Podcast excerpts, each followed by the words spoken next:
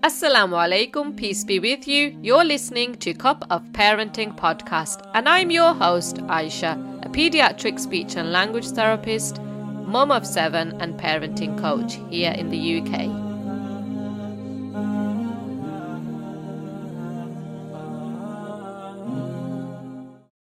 In this episode, we're going to be talking about stress. Now, as busy mums or busy women, stress is inevitably going to affect us at different points in our lives.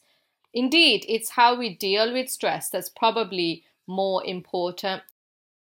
First of all, we're going to start off by talking about the definition of stress. So, if we just think about, first of all, what does stress mean? Stress is the body's reaction to feeling threatened or under pressure. And it's very common and it can be motivating to help us achieve things in our daily life and can help us meet the demands of home, work, and family life. So, when we think about stress, actually, stress itself isn't entirely a bad thing. We all need a little bit of stress in our lives to keep us going, to perform, you know, at our best, and to keep us coping. However, there does come a point where too much stress can have a negative impact. Why? Because it can affect your mood and start to make you feel quite down, and it could lead to certain um, illnesses, for example, anxiety and depression. It will start to have an impact on your body. For example, due to stress, a lot of people stop eating. So it does have uh, negative connotations with it as well. And also, it impacts relationship with your family. If you start getting too stressed and you think that you're not able to cope anymore, then you will start to take that out on your loved ones. So, whether that's your husband, wife, whether that's your children, your relatives, or your work colleagues. So, that's another um, example of how stress can impact you negatively. Also, it can lead to anxiety, as I've mentioned, irritability, low self esteem, and physical, emotional, and mental problems. So, this is why um, it's not good to have too much stress in your life, as you can imagine.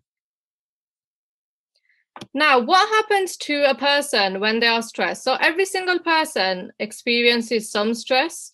And what happens to you when you experience stress is you have uh, stress responses. So, everybody has stress responses, um, whether you know whether you're a grown up or whether you're a child you'll have a way that you cope with stress so what happens is you have in response to stress you have cognitions or thoughts and behaviors and you use these to reduce your stress and to moderate its emotional impact.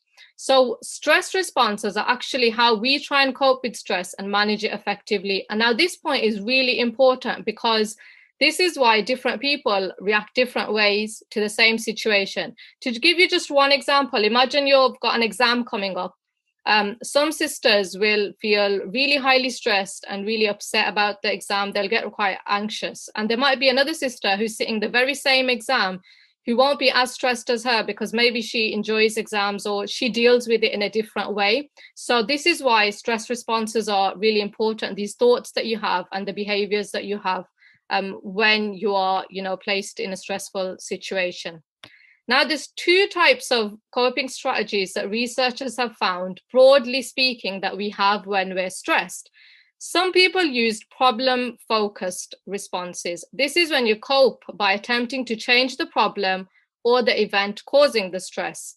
But some people have emotion focused coping strategies. And this is where uh, you deal emotionally, as in you react to the stress. And our research has found that the most effective coping strategy uh, that reduces the intensity of the stressor and the risk that stress will lead to mental illness. And most researchers say you should be trying to have a problem focused attempt at the stressor. So we'll look a little bit more in detail that what's the difference between problem focused and between emotion focused, right? How can you differentiate? Problem focus means that say that there's a stressful situation in front of you okay? You think there's a there's a problem here and you start to feel stress you start to release hormones in your brain. You will do some things like asking for help from other people. You'll confront the problem itself. So for example say it's an exam you will think okay what do i need to do? I need to revise for the exam. Maybe i need to get information about the exam. You'll be an action taker you will seek information and you will problem solve logically not just for an exam for anything in your life that you might be you know faced with that would lead to stress however if a person is reacting emotionally and they're actually emotionally focused they might be in denial that there is even a problem in front of them they might start to distract themselves to ignore the problem. They might think, okay, there's an exam coming up. Let's just forget about it. We'll just think about it on the day. Just pretend it's not happening. They might hide their feelings and not cope very well. They might start worrying. They might even start praying. So it's not all negative things. It just depends on how you react. Now, research has also shown that men and women might react differently to a situation. So, for example, there was research done um, that looked at marital issues, and they found that ladies probably reacted a little bit more emotionally compared to men.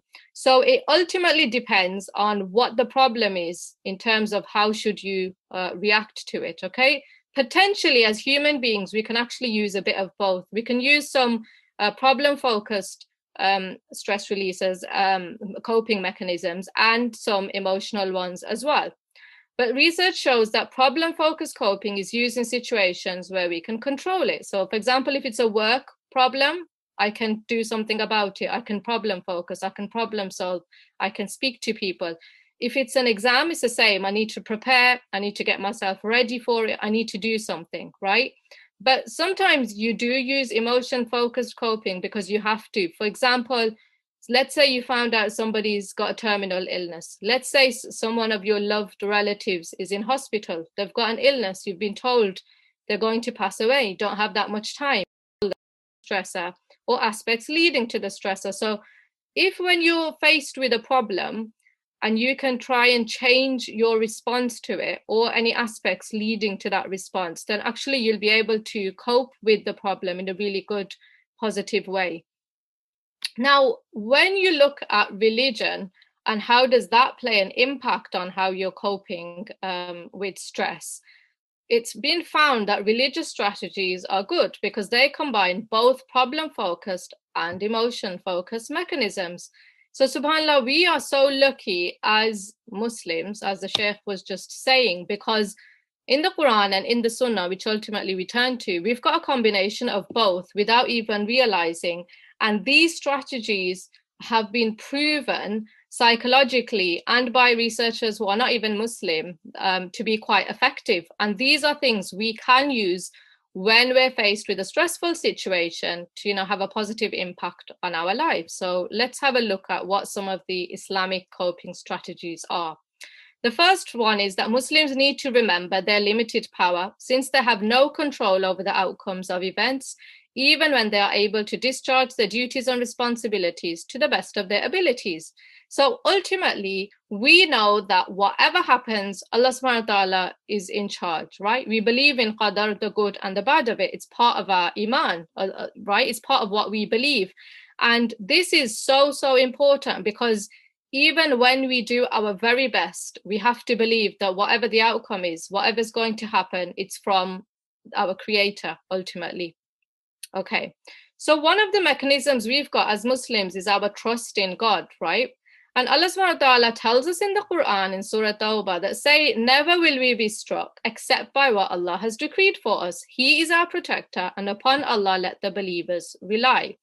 So, in this manner, we have what's called tawakkul. And as Muslims, uh, subhanAllah, we've been blessed with this as a tool. So, when you're thinking in terms of stress, what can I use? What mechanisms I can use? This is like one of the main tools that you can use is your reliance on Allah subhanahu wa ta'ala. Why?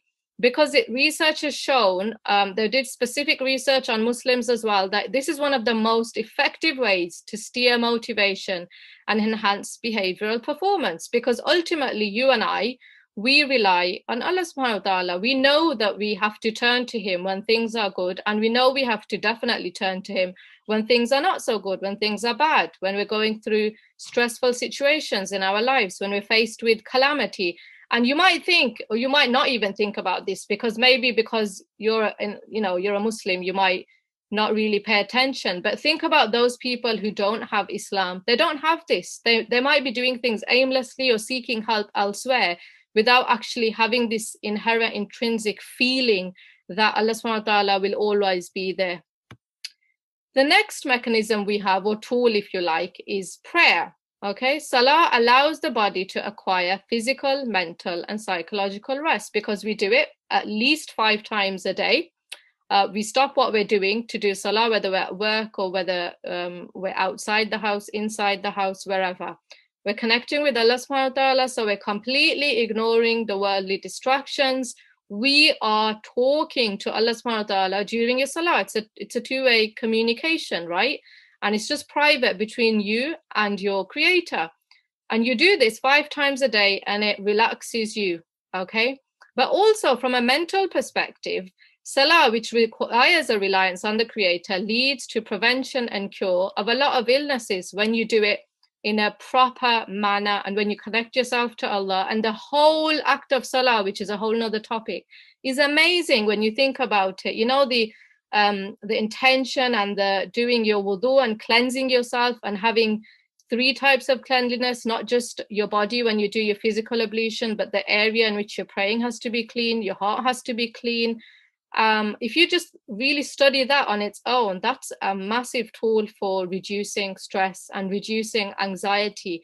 Even when um, you know good things happen, we should pray to Allah subhanahu wa ta'ala and be thankful. Um, even when bad things happen or we're hit with a calamity, we can pray as well. But at least minimum as Muslims, we do it five times a day. And that in itself is a massive tool. Another tool that we can use is the remembrance of Allah subhanahu wa ta'ala, right? Dhikr. And this includes reading du'as and reciting Qur'ans, uh, the Quran, sorry. And I tell my students so many times repetitively that we are so blessed that we've got the ability to make dua and we have duas for almost every situation, subhanAllah. And as a Muslim, the first thing you wake up, you do is you utter dua, right? Last thing before you go to bed, you read your duas. So this in itself is a massive tool if you think you're connecting yourself to Allah subhanahu wa ta'ala. Now, those who have believed and become established in belief and whose heart find rest and contentment in remembrance of and wholehearted devotion to God. Be aware that it is in the remembrance and of wholehearted, wholehearted devotion to Allah that hearts find rest and contentment. This is an ayah from the Quran. So the ones who are remembering Allah, those are the ones whose heart is going to find what? Rest and contentment, the very things that you want to be feeling when you're in a stressful situation, right? You want to try and calm yourself down, you want to try and relax, because these things in turn have an impact on your actions and on your speech and on your reactions and on your uh, sort of next steps and decision making. SubhanAllah, here, here is the solution in the Quran.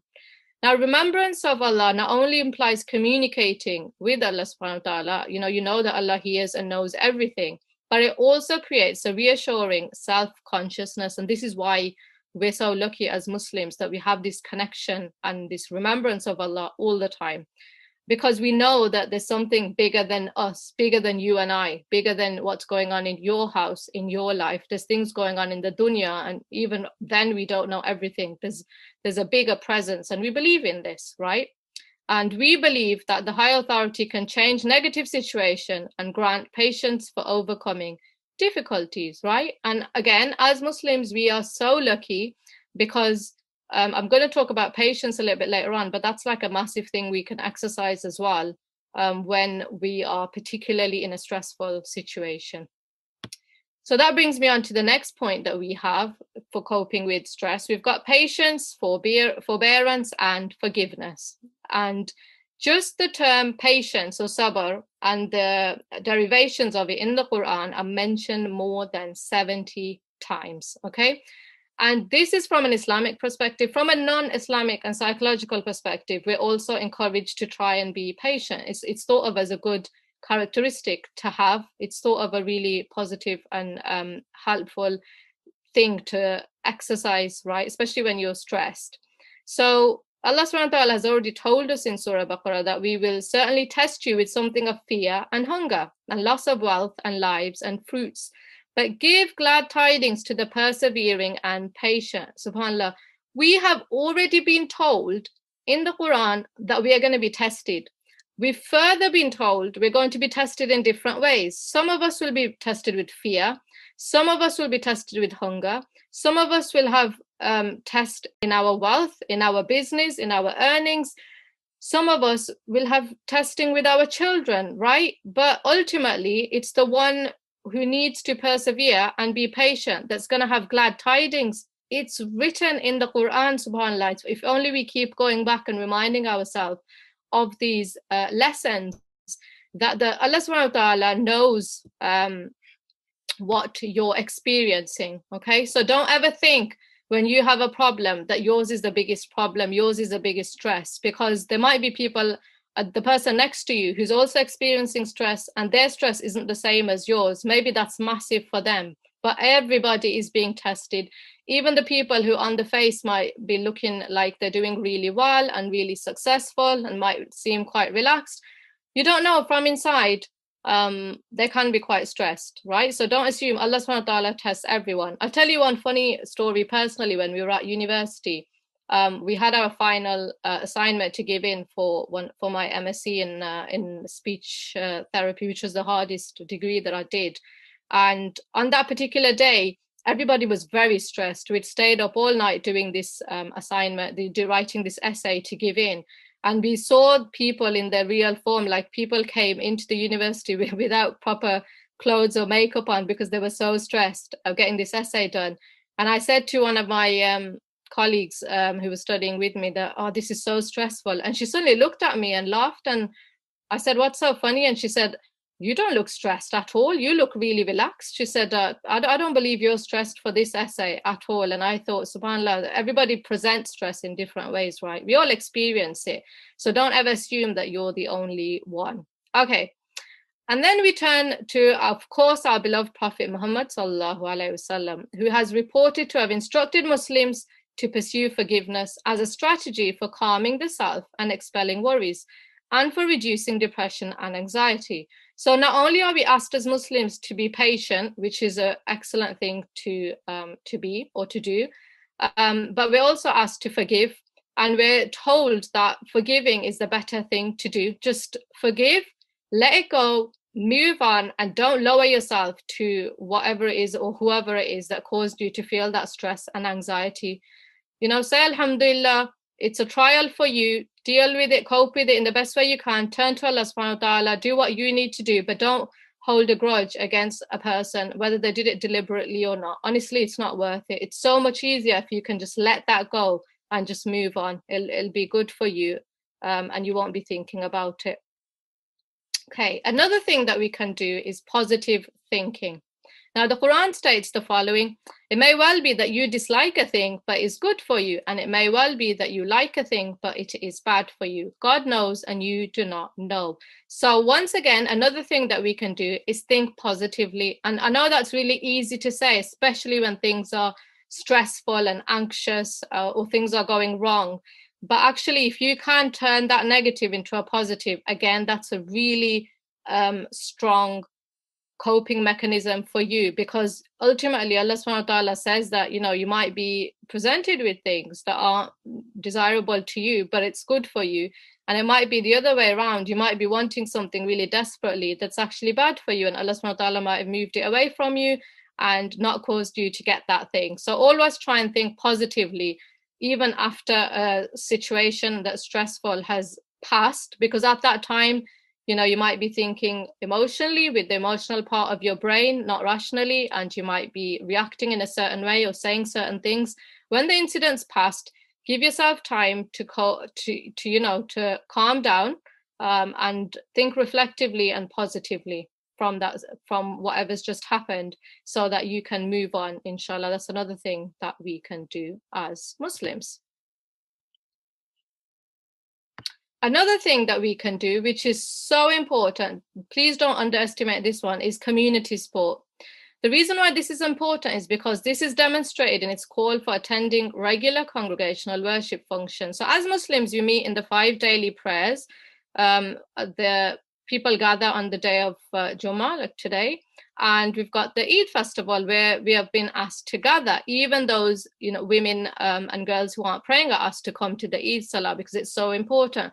So as Muslims, we do these festivals not not alone in our own houses as a singular um, act of worship. We do it in congregation together. And one of the biggest things of being a Muslim is you're part of an ummah, which is huge. It's global. You're not, it's not just um, confined to the country that you're in either. It's all over the world. You have your brothers and sisters, and we're all united by Islam, right?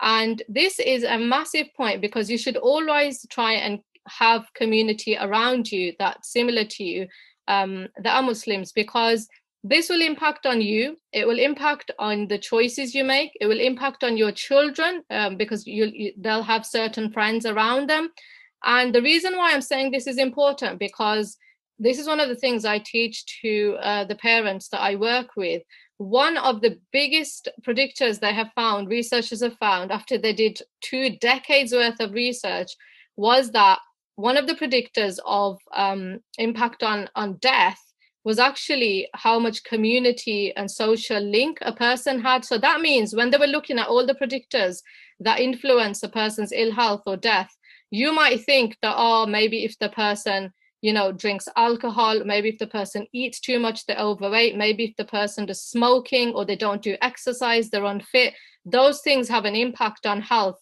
But actually, above all of those things was the social link that person has. And in COVID, lots of people were lonely because they weren't allowed to meet, you weren't allowed to go out. And this had a massive uh, negative effect on people's mood, on people um, socially, um, and, and made people, a, a lot of people stressed um, and suicidal.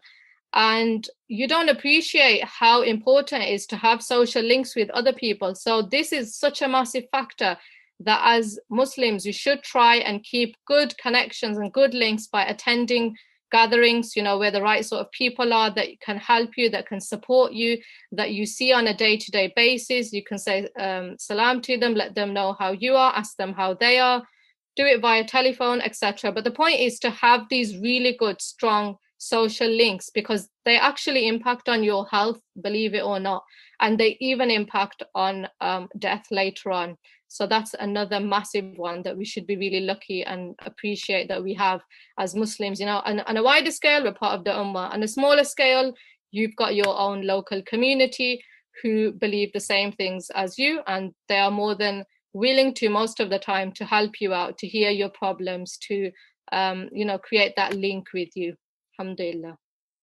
So in conclusion, um, uh, due to the time, I can't go into every single topic in detail, so I hope that gave you a, a clear snapshot. There is lots you can do. So whenever you are feeling stressed or the anxiety levels are going up, please, please remember first and foremost, you are Muslim and there are plenty of things you can do. Please don't suffer in silence. Do uh, you know, reach out and seek support if you need to. If you can't do things yourself, speak to someone um, uh, there are so many people that you can speak to, alhamdulillah. And um, I hope that Allah subhanahu wa ta'ala gives all of you peace in your lives. And I hope Allah subhanahu wa ta'ala accepts everything from us. Anything that I've said is from Allah subhanahu wa ta'ala that's correct, and anything that I've said wrong is from myself. So I ask Allah to forgive me. I hope you found that beneficial. Wa akhiru dawana and alhamdulillahi. Assalamu alaikum wa rahmatullahi wa barakatuh.